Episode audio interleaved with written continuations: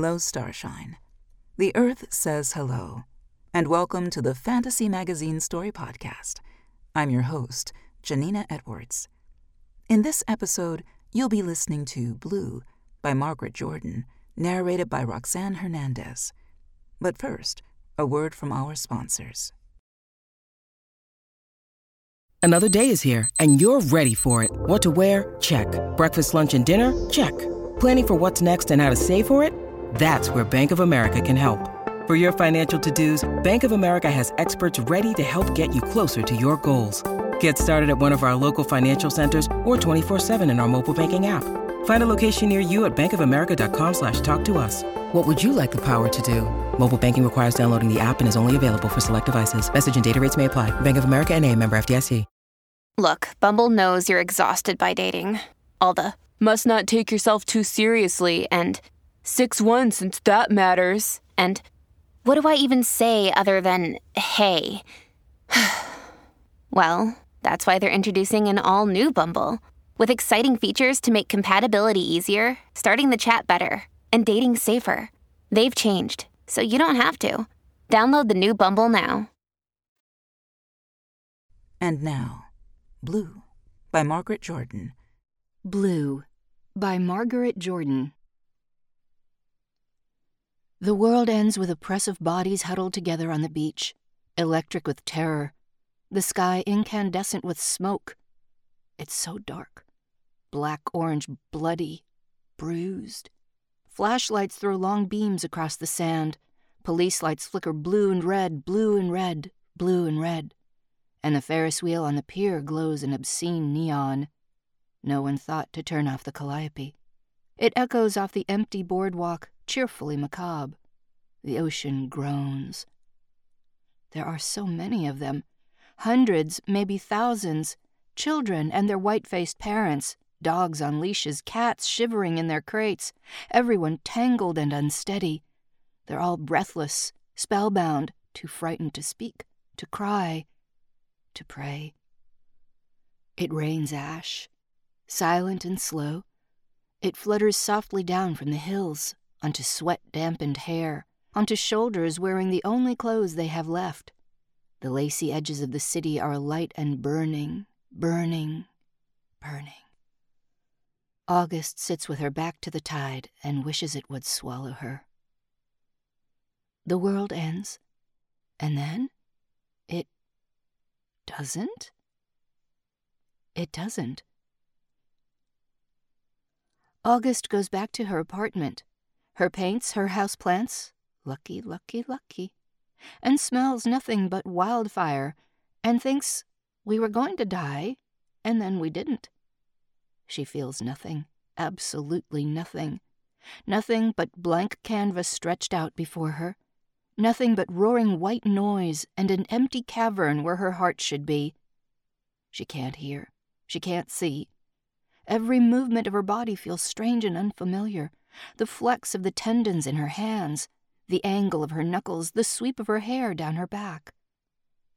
Seawater drips from her fingertips. Drip, drip, drip.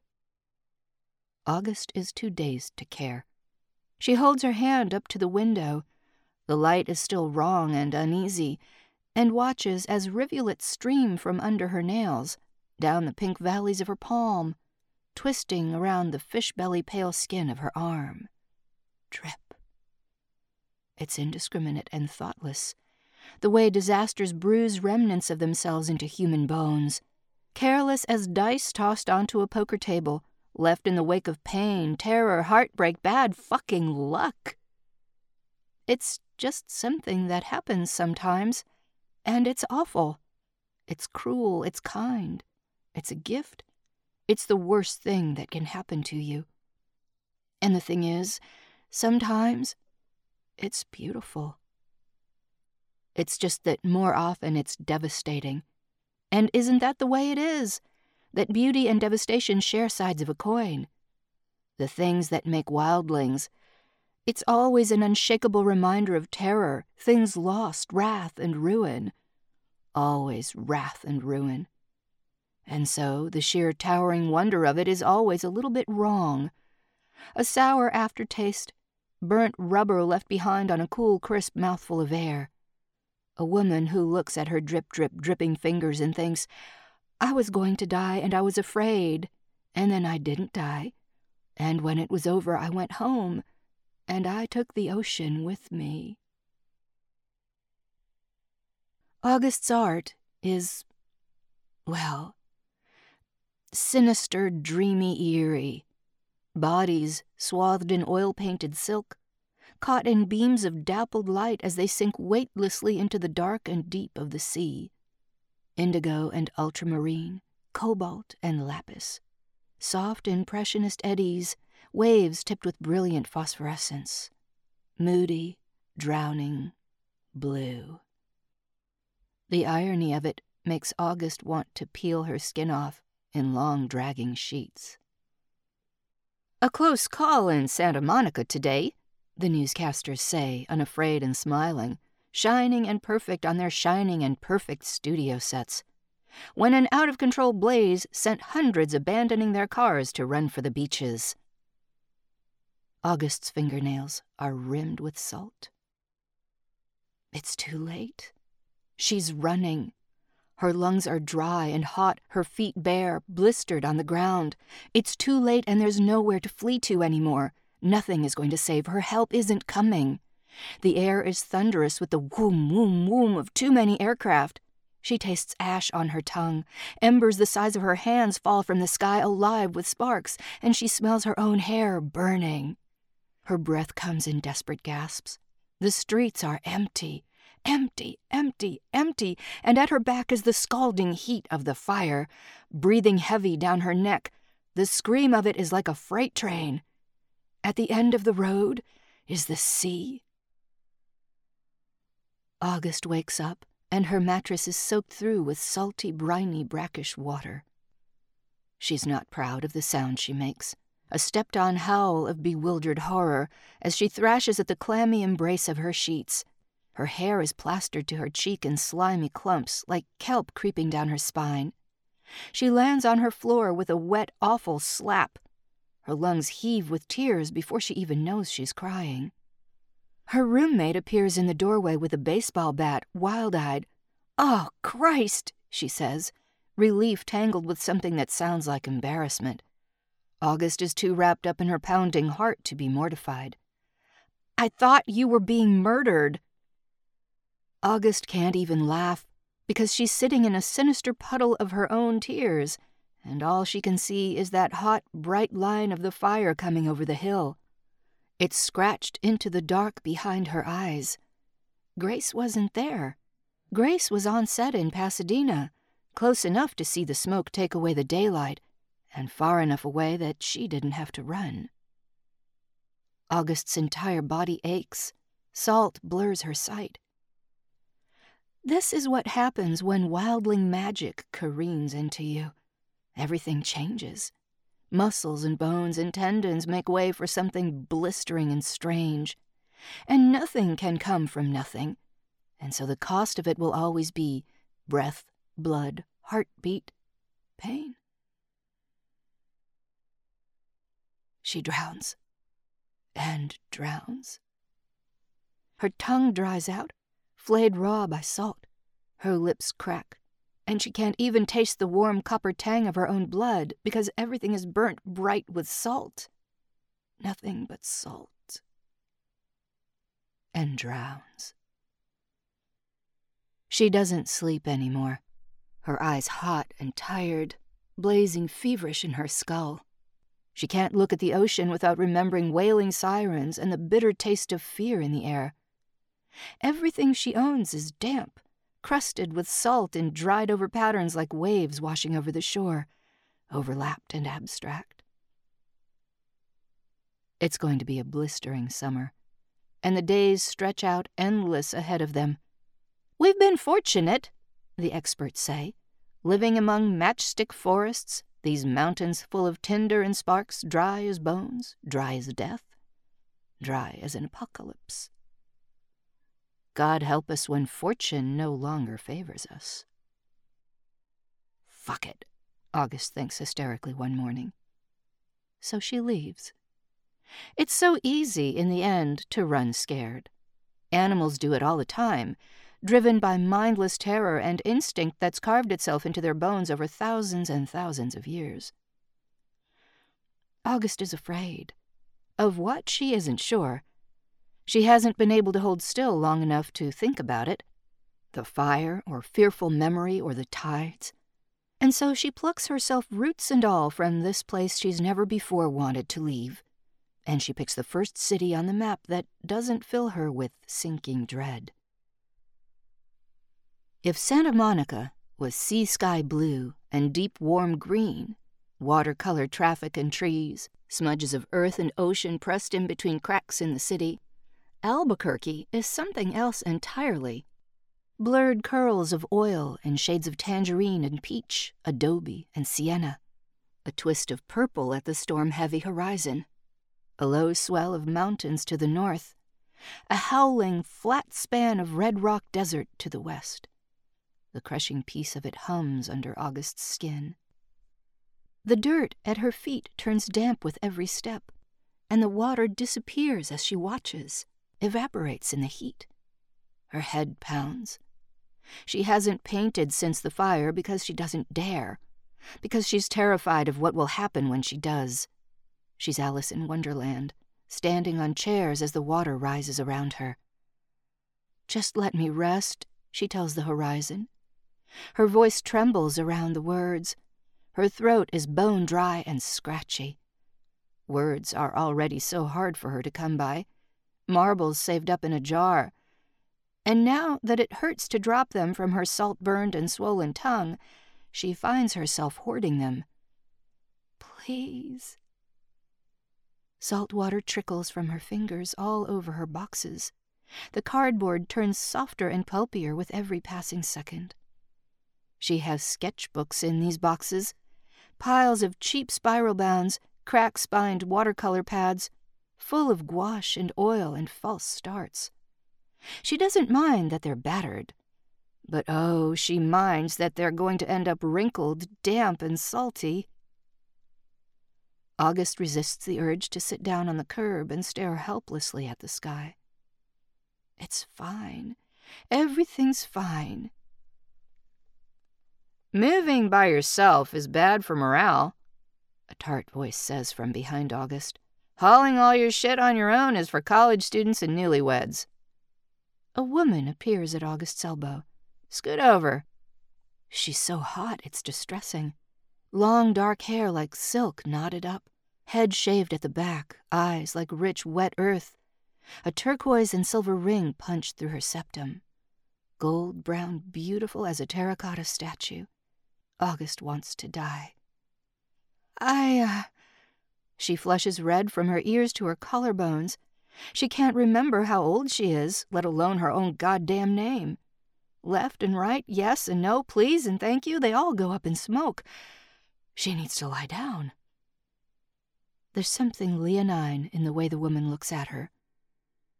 Welcome to the neighborhood, she says and grins bare toothed as she hefts one of August's pulpy, heavy, ruined boxes. And then she's gone? August learns quickly, in the way that one learns not to offer unprotected fingers to a wildcat, that one does not argue with Charlie Nez. No one argues with Charlie Nez. Charlie Nez is a one woman sandstorm, breezily belligerent, flattening everything in her path. Which is how August finds herself anxiously supervising two more women who might be neighbors, or might be Charlie's friends, or might be both. V, with the pale and impossible grace of a wildling who has grown up in a wildling skin, and Tasha, with enough sunshine cheer to make up for them all. Just let it happen, Tasha advises with a bright dimpled grin that nearly makes August grin back, reflexive. She's put together and pristine even in the heat, even after hauling boxes, every curl intentional. Marilyn Monroe in the desert. Her voice is rich and husky, as captivating as the rest of her. We've all been one of Charlie's ducklings before, love, she says, and winks. Just sit back and roll with it. Everyone needs a lesbian who likes to build things in their life. As opposed to the other more useless lesbians? Charlie hollers from August's bedroom, where she's having a frighteningly single minded negotiation with flat pack furniture. Fuck off! Tasha and V cackle. August stands caught in her new kitchen doorway, a puddle around her bare feet, and aches. Indigo grows wild in the apartment complex courtyard, a sea of bright pink flowers. Keeps the fires away, according to superstition. You want to talk about it? V asks.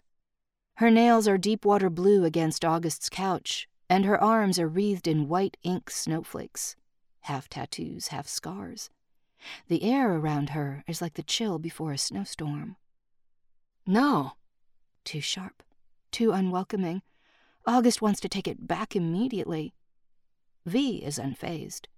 You'll be okay, hun, she says, and gestures to the tiny ocean at August's feet.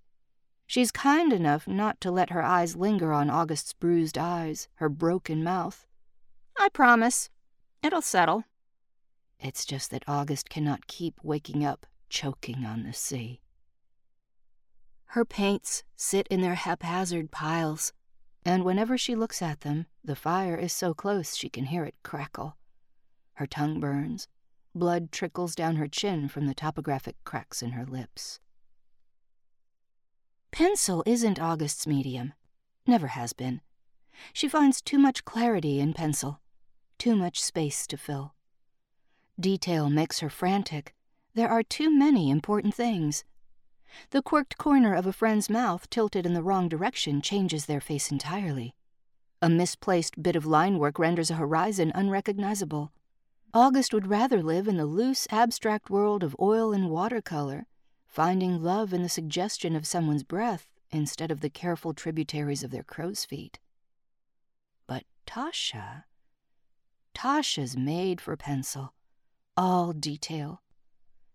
She shows up on August's doorstep with a bottle of red wine and an old Hollywood smile. Her dark honey curls are scooped into a lovely pile on top of her head, tied off with a scarf. Earrings made out of preserved slices of blood orange swing against the long column of her neck. She's a riot of marigold perfume and rose linen and buttery nail polish. She's radiant. August feels like a shadow next to her. You want to get drunk and overshare with a stranger? Tasha asks. A dimple scoops into her cheek. I hope we didn't scare you off the other morning. Charlie's got a thing about strays. It's been a long time since August learned how to make friends. She sifts through her dwindling collection of words, hunting for something to say. Anything. Scrambling to stop herself from revealing that she's drowning. She's starving. She's so fucking lonely. Everything slips through her fingers. She can't find her voice. She can barely find air in her lungs. Tasha watches her kindly. Um, August gulps back a sob. Can't hold back a hot flush of shame. She wants to be cheerful and clever and maybe more like how she used to be, but she can't remember how she used to be, and all she can do is step to the side. Come in. Tasha beams and drags the last of the day's sunlight in with her. She chatters endlessly, breathlessly, about the thunderstorm shape of the clouds overhead the new charms Charlie scratched into her windowsill to keep the birds away from her ambitious balcony dwelling cat. The one particular string of notes she heard on the radio this morning, the quick sting of her estradiol injection, the way the golden gilt on her tarot cards shimmered in the sunrise. It's impossible not to be charmed by her. The wine is darkly sweet, gentle on August's salt burned mouth. Her hair soaks into her clothes, she has no idea where to begin with this barefoot, bewitching stranger in her apartment. Her hands shake. Tell me about the best teacher you ever had, Tasha says, sparing her. Her lipstick is an improbable apple red and doesn't leave a single smudge on the rim of her glass. Tell me about your plants. Tell me about your skincare routine. Tell me about the first girl you ever kissed. Tasha delights in every meaningless pearl that August offers her, her smile wide and loose, as the air around them turns into a cloud of alcohol and salt. The world spins. and August laughs as she crawls for a sketchbook and a pencil. She thought maybe she'd forgotten how to laugh. They're both pink cheeked, damp from August's seeping skin. Graphite smears on her fingertips. Tasha's profile emerges on the paper, blurred, a woman seen through a window wet with rain. Detail abstracted. A wisp of a curl across her brow, the dent in her lower lip, the sun warmth of her eyes breaking through a storm. It's easier sometimes when you're drunk and when you feel safe to uncurl, to maybe reach out, to ask, to try to collect your own meaningless little treasures. August blends a shadow into the soft folds of Tasha's scarf and finds a few brave words tucked into her pockets. Tell me about how you met Charlie. And Tasha giggles. Stanford, she says merrily. First day in the dorm. Charlie was homesick as shit and pretending very hard that she wasn't. And I was like four weeks into my transition, trying to figure out how to use a curling iron without frying my face off. she tucks her bare toes under August's thigh, smiles expectant, and August can't resist her. Tell me about your pets, she says, joyful with it. Tell me about your lipstick. Tell me about the best thing you ever ate. Tell me about your day. And there's even more to it. A hollered hello to Charlie's brother over the phone. A glimpse of the moon in the sky well after sunrise. Another essay finished for the collection she's contributing to. The barista down the street put exactly the right amount of cayenne in her hot chocolate and winked. V came over and shouted about a client for exactly 17 minutes and left with half of her stash of emergency ginger snaps. On and on and on and August lets it wash over her. Tell me, tell me, tell me. Don't forget, Tasha says in the wee hours of the morning, long limbed and sprawled on August's couch. August is wrung out. The wet graphite on Tasha's portrait dries on the windowsill. Sunshine, laughter, and pristine lipstick. Every fine line there for a reason. Don't forget that you survived, hun. August wakes up drowning again. She touches her tube of ultramarine and it explodes. It leaves a splattered imprint on her hands, and the next time her skin floods, the droplets that land on her toes are dark as midnight. Most of her clothes still smell like wildfire smoke, scorched and bitter.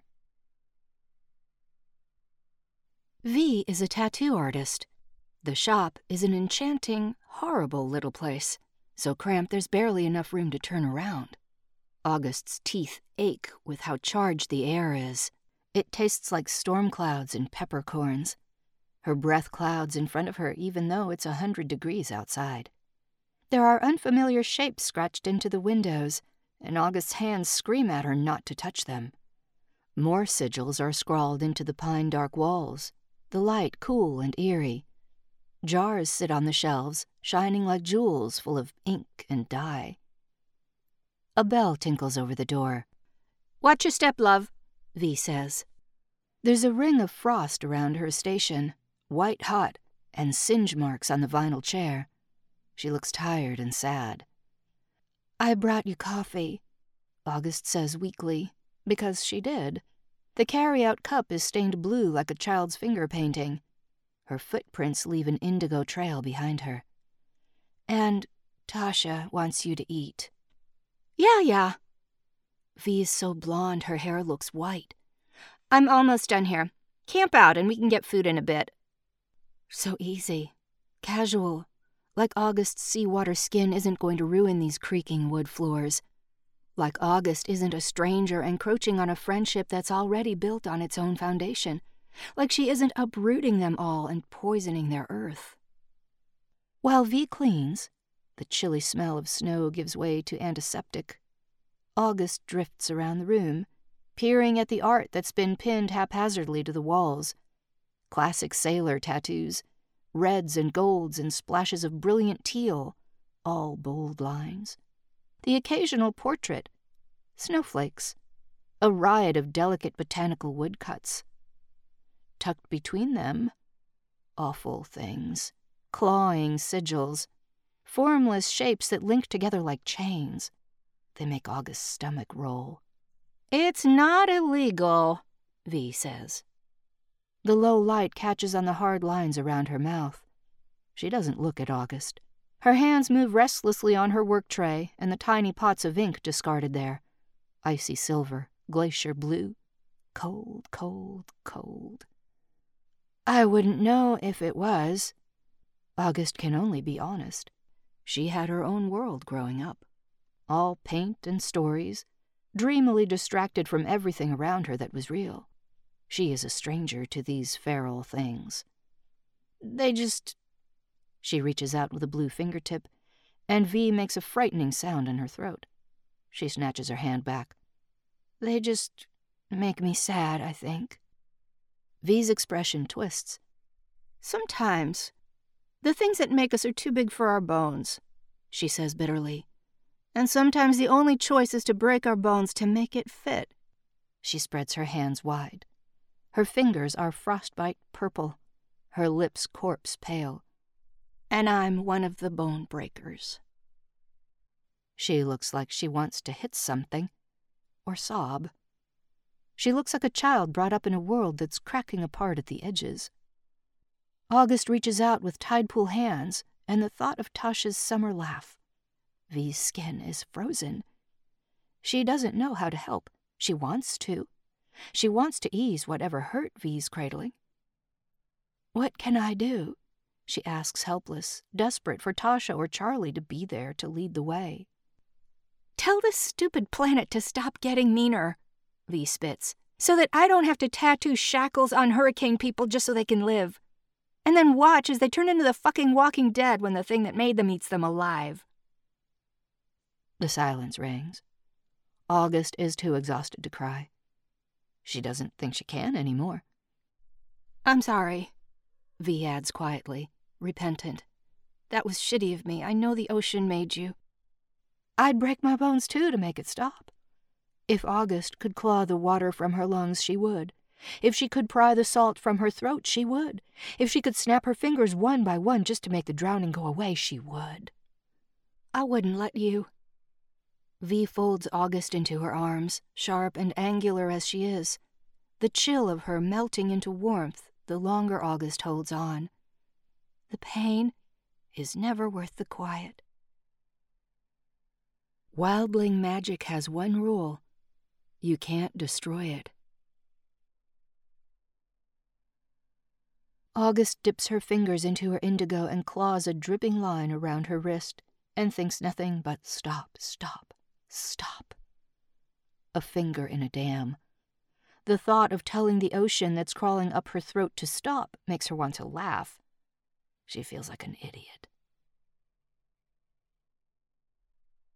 Sometimes everything's shit, Charlie says. Their complex has a basketball hoop, old school, net made of silver chain that gleams as the sun dips down into the desert. Charlie stands at the free throw line and glares up at the backboard. I mean, August can't disagree. That sounds about right to me. August's arms are still streaked with salt. Exhaustion burns at her eyes. Sleep, these days, is a distant memory. Every time she tries to go to sleep, she hears helicopters and screams, and that stupid fucking calliope. The smell of the sea follows her from room to room. She leaves smears of blue wherever she goes wet, blue footprints and breathless dreams. Her head blazes with pain from all the salt. Everything is shit. But every Friday, Charlie hammers on August's door and pretends not to be relieved to find her alive, undrowned, and every Friday, August allows herself to be dragged outside. She pretends to be a person for a few hours, on Charlie's balcony, in her kitchen, and now here, in the purple dusk. It's a respite, her head breaking above the water. Charlie is none of Tasha's brilliant warmth and none of V's chilly edges. She has the stubborn jaw of a lonely child, the strong and capable hands of someone who builds things and fixes them when they break. She's the first blush of stars as the horizon yields to night. The regal line of her profile, gilded in the evening light, snatches August's breath away. You know, I loved the ocean, Charlie says, wistful. It was the closest to the desert I could get when I was at school. August blinks. Big, still. Charlie flicks the ball up. It hangs suspended, a bright spot of orange against the sky, and sings through the net. Unknowable. August chases after the ball and bounces it to Charlie, clumsy. Charlie moves like a lightning strike, all coiled heat, like she has to stay in motion, like if she sits still, her world might collapse. There's a tension in her spine, straight backed frustration. Her attention on the ball, on the net, is ferocious. I didn't know you played, August says. Charlie smirks. Rez ball. She shoots again. Moonlight catches on the ring threaded through her nose, the white flash of her smile. Got me a full ride. August stations herself under the hoop, butt on the dusty concrete, legs kicked out in front of her. The ground is deliciously sun warm, even as the air starts to cool around them. The ball stings her palms. She passes it to Charlie. Would you have stayed in California? Charlie's laugh comes and goes between one breath and the next. Nah, never. She dribbles aimlessly for a long moment. I love this place, she finally says, and I love being near the community that raised me. She shrugs, shoots again. I thought about it, though, for about two seconds. College, you know. But it's like I grew up in Monument Valley. You've seen it, it's in like every Western. I drove out there to see one of the high school games, probably my senior year at Stanford, and it was already dark as shit. This huge electrical storm right over me. She paces back and forth, back and forth, the ball never still in her hands. And I came around this blind, and the road opened up, and these ancient fucking monoliths that I spent my childhood with were just there, lit up by the lightning. And it was like I'd laid down and cracked open my ribs and offered up my lungs. I knew I could never bear to leave. But it's still complicated? August hazards. Charlie sighs and shoots one last time. She hasn't missed once. The net jingles. But it's still complicated. She tucks the ball against her hip. Come on, let's go in before you freeze. She tosses her free arm around August's shoulders and squeezes her in close, familiar. Tell me about why you paint the ocean. It's like. August flounders. All she can see when she closes her eyes is the pier and the smoke and the terror on everyone's faces that bled into twisted relief. The ocean used to be something else when she looked at it, before it was salvation. Something else. Something else. It's like you're driving through houses, right? neighborhoods and regular streets. Just houses with their lawns and their driveways, and then all of a sudden you look to the side in just the right place, and there's this little sliver of blue. And you're not sure what you're seeing yet because maybe you've never seen it before. But then you get closer and closer, and then all of a sudden it's in front of you, and it's all you can see, and it just never ends like a monolith in the dark, limned with white lightning. She knows how she'd paint it, that ocean. The wonder and brilliance of it, the gleam of the sun on that first glimpse of hazy blue, the fog in the distance. No crashing waves, no drowning, no storms, no dire, desperate thoughts of, oh, thank God, there it is, there's our only hope, we can finally see it, and if we can get there, we'll be safe. Just that serene stillness of the world falling away. Oh, hello. It's good to see you. I was wondering when I would. August buys new, unfamiliar paints. Countless shades of ochre, burnt sienna, cadmium yellow, claret, rose madder. New brushes, even though they cost a fortune. She shies away from her piles of blue her canvas is backlit with soft gray, thundercloud silver, dripping asphalt after a rain, warm without indigo to temper it. The place Charlie was born emerges from the storm, Red Rock Desert spearing up through fog, big and still and unknowable. A quick, clean breath before her head goes back under water. Charlie tastes like oranges and strong, sweet coffee. Her apartment is a watercolor wash, nothing but seeping blue, the tub a mess of overlapping rings. Every morning for a week, August stands in the shower and shivers. She lets the tub fill to her shins, a tiny sun warmed ocean, too bright. When it drains, she does it again, and again, and again, like a medieval doctor opening a vein to let out the sickness. She walks around like a ghost, hazy eyed. It's not enough. Underneath the unsteady distance, she's not herself. She hasn't felt like herself since the fire. She's seething. Her hands shake with the effort it takes to keep it tucked away. The tide swells in her lungs and it's going to destroy her. Tasha and Charlie and V, all together, have an infectious crow cackle laugh.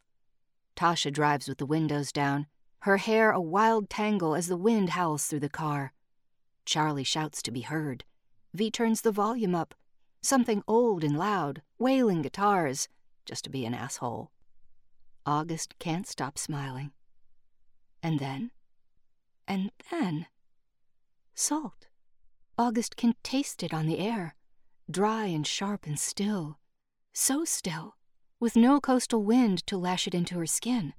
The lake spreads out in front of them, flat, mirror bright, scooped out of the earth by the hands of the gods, so shallow under the scorching desert sun that August could lie down at its heart and still have air to breathe. She pokes her toes into the water, and the wet, choking hand around her throat bleeds away into nothing. Cobalt and cerulean stain the impossible white of the salt dried banks. She tips her head back, lets her damp hair fall down her back, lets her skin blister under the sun, and breathes, clear and sweet. The relief is immediate, glorious. V drops August's paints into her lap. All blue. What are you afraid of? she demands, merciless. August feels hazy, like she's floating. She wiggles her toes. It's easy here somehow. Without the tide pounding against her heartbeat, it's so easy to say it. The thing that might come out of the paint. So let it happen, V says. Find out. If something comes out of the paint, something comes out of the paint. Tasha settles herself in the sliver of shade cast by the crater's edge. She's managed to make a sun hat the size of a UFO materialize out of thin air. Charlie suns herself in a lawn chair like a lizard. You can't keep living like this, hun. Yes, but. August's chest seizes with terror. Yes, but what about you? She doesn't say, heartsick with it. I can drown myself, but I can't drown you. I am made of ice, so cold it could ruin your lungs. V says, and August hears frost in her voice. Her eyes are so pale, gunmetal gray, unflinching and unyielding. I am made of frostbite and avalanches and snow on the saguaros. I am a bone breaker. You will not hurt any of us, because I will hurt you first. August's lip trembles. The way I see it, V continues, relentless, you're running out of options. She holds up a rune etched finger when August opens her mouth to protest that what she's been doing is not not working. Anything to not have to look at it, anything to not have to face it. You might as well try ripping open an artery. So, August just lets go. Drops into the wide, unknowable deep and drifts down, down, down.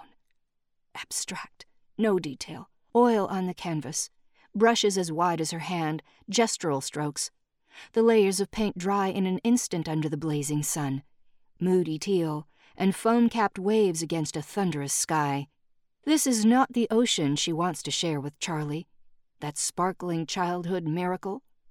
There's a storm behind her rib cage rushing up her throat. The calliope echoes. This is what she's been drowning on. She wants to scream it. This is what has been keeping me awake. The terror of a boat being tossed around, too far from shore to make it back in time. A white fork of lightning cleaves the sky in two. Rain and salt lashing through the air, and everything smells like ozone and deep water brine.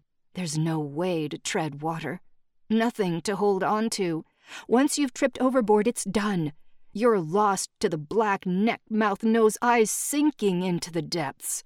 August's fingers are wet. The paint slips on the canvas once, twice, three times. Thunder rolls in her ears. The painting erupts. Seawater pours into the lake, crashes around August's feet.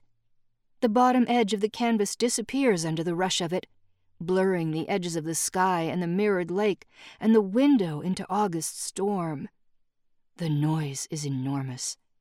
August's lungs creak, and her clothes are soaked through, and she might be weeping, she might be sobbing, but she's not afraid. She's not afraid. She should never have been afraid. I was going to die, and I wished I would drown instead, and then I didn't die. And when it was over, I went home, and I took the ocean with me. This thing, murmuring at her ankles, it's safe. They sit in the shade next to Tasha in silence for a long, ringing minute. August drinks six bottles of Charlie's emergency car water. Every single one tastes like hot plastic. Her eyes throb. Feel better or worse? Tasha finally asks. Everything hurts. Every bone, every muscle, every tendon, every nerve. But it's. August stretches experimental. It's a delicious kind of hurt, she thinks. Sore and new, like exhausted muscles or a just pulled baby tooth. She's so tired she could die, but she's wildly alive. And. And. she's dry. August wakes up one day in September and the sky is wildfire orange. She vomits seawater and bile. Her friends, her friends, a delighted part of her brain sings, the part that isn't paralyzed with dread, elbow their way into her apartment by mid morning. Charlie, prickly with the need to do something, barricades herself in August's kitchen with a pot of something tart and sharp and spicy and clatters around so obnoxiously that it can only be to cover the sinister rattle of helicopters overhead. I think, August says distantly, I might be having a panic attack. The first one after you have to run is always the worst, Tasha says gently, and tucks August against her chest without another word. Her hair smells like strawberries. Do whatever you need to do, V says, her chilly hand cupped under August's chin. To make yourself feel protected here. She drags a crackling line of frost along her jaw. You know what you're afraid of. August picks up a brush and paints. A heavy band of cerulean that wraps its way around the apartment like a protective circle. Like the warding off Hamsas of the Middle East. Like the brilliantly blue doors of Morocco and the water glint domes of Santorini. August breathes salt into every brushstroke. Tide pools and summer nights and marine fog, eyes half lidded and unfocused as she lets herself float into drowning. Do not let us burn. She pours herself into it. Keep us safe. Please keep us safe. Do not let this place go up in flames. When even that doesn't feel like enough even as that cerulean band thrums and roars like the ocean and cools the air around her. August pricks her finger and bleeds into her pot of indigo ink and swirls the words into the wall with bloody blue hands. Do not let us burn. Her head spins, but she can't stop. The ground beneath her feet is slick and slippery, tenuous, like it's inches, seconds, heartbeats away from sweeping her legs out from under her. Honey, Charlie's hot, dry desert hands settle on her shoulders, and she feels so silly, so stupid and fragile to be undone by something that's miles away, something that she knows she's safe from.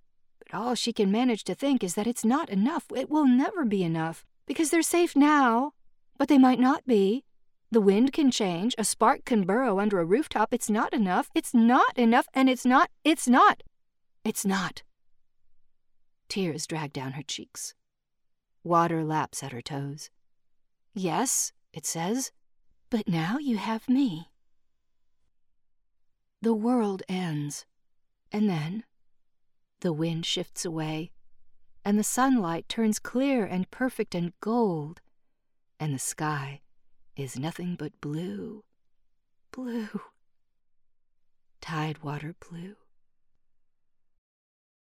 Hey there, this is Justin Bartha. I made a funny new podcast, King of the Egg Cream. It has the greatest cast in the history of podcasts with actors like Lewis Black, I'm torn by my feelings for two women. Bobby Cannavale, You can eat it, or if someone hits you, you can put it on your cut. Melanie Lynskey, I wonder what these marvelous things are that look just like boiled chicken feet. Jason Ritter, I can break things and pick locks and kill people. Michael Stuhlbarg, The whole point is to inspire people that they should make themselves better. Ari Graynor, No, don't whet its appetite. What are you, an idiot? me, Justin Bartha, That's not just any egg cream, that's a Lemke's special. and all narrated by the hilarious Richard Kind. This is the story of Harry Dalowitz and how he rose from nothing to become New York's King of the Egg Cream. So if you like funny true stories, come listen to King of the Egg Cream, available wherever you get your podcasts. You have been listening to Blue by Margaret Jordan, narrated by Roxanne Hernandez. Fantasy Magazine is published by Adamant Press. Skyboat Media produces the podcast. This episode is copyright 2023 by Adamant Press. Margaret Jordan is a writer and theater artist from the wilds of suburban Southern California. The magic found in community and the ever present anxiety of living during a climate crisis have shaped much of her writing over the last few years. She lives in Orange County with her family three orange cats, two German shepherds, and too many sewing projects to count. Roxanne Hernandez is an Audie nominated narrator and actress who records in English, Spanish, and Portuguese. She was born in Santiago, Chile, and grew up in the United States and Rio de Janeiro, Brazil. She has recorded dozens of books in diverse genres young adult, children's, romance, science fiction, mystery, suspense, and nonfiction. Post production was by Jim Freund. Thanks for listening. This is your host, Janina Edwards, returning you to your regularly scheduled life for now.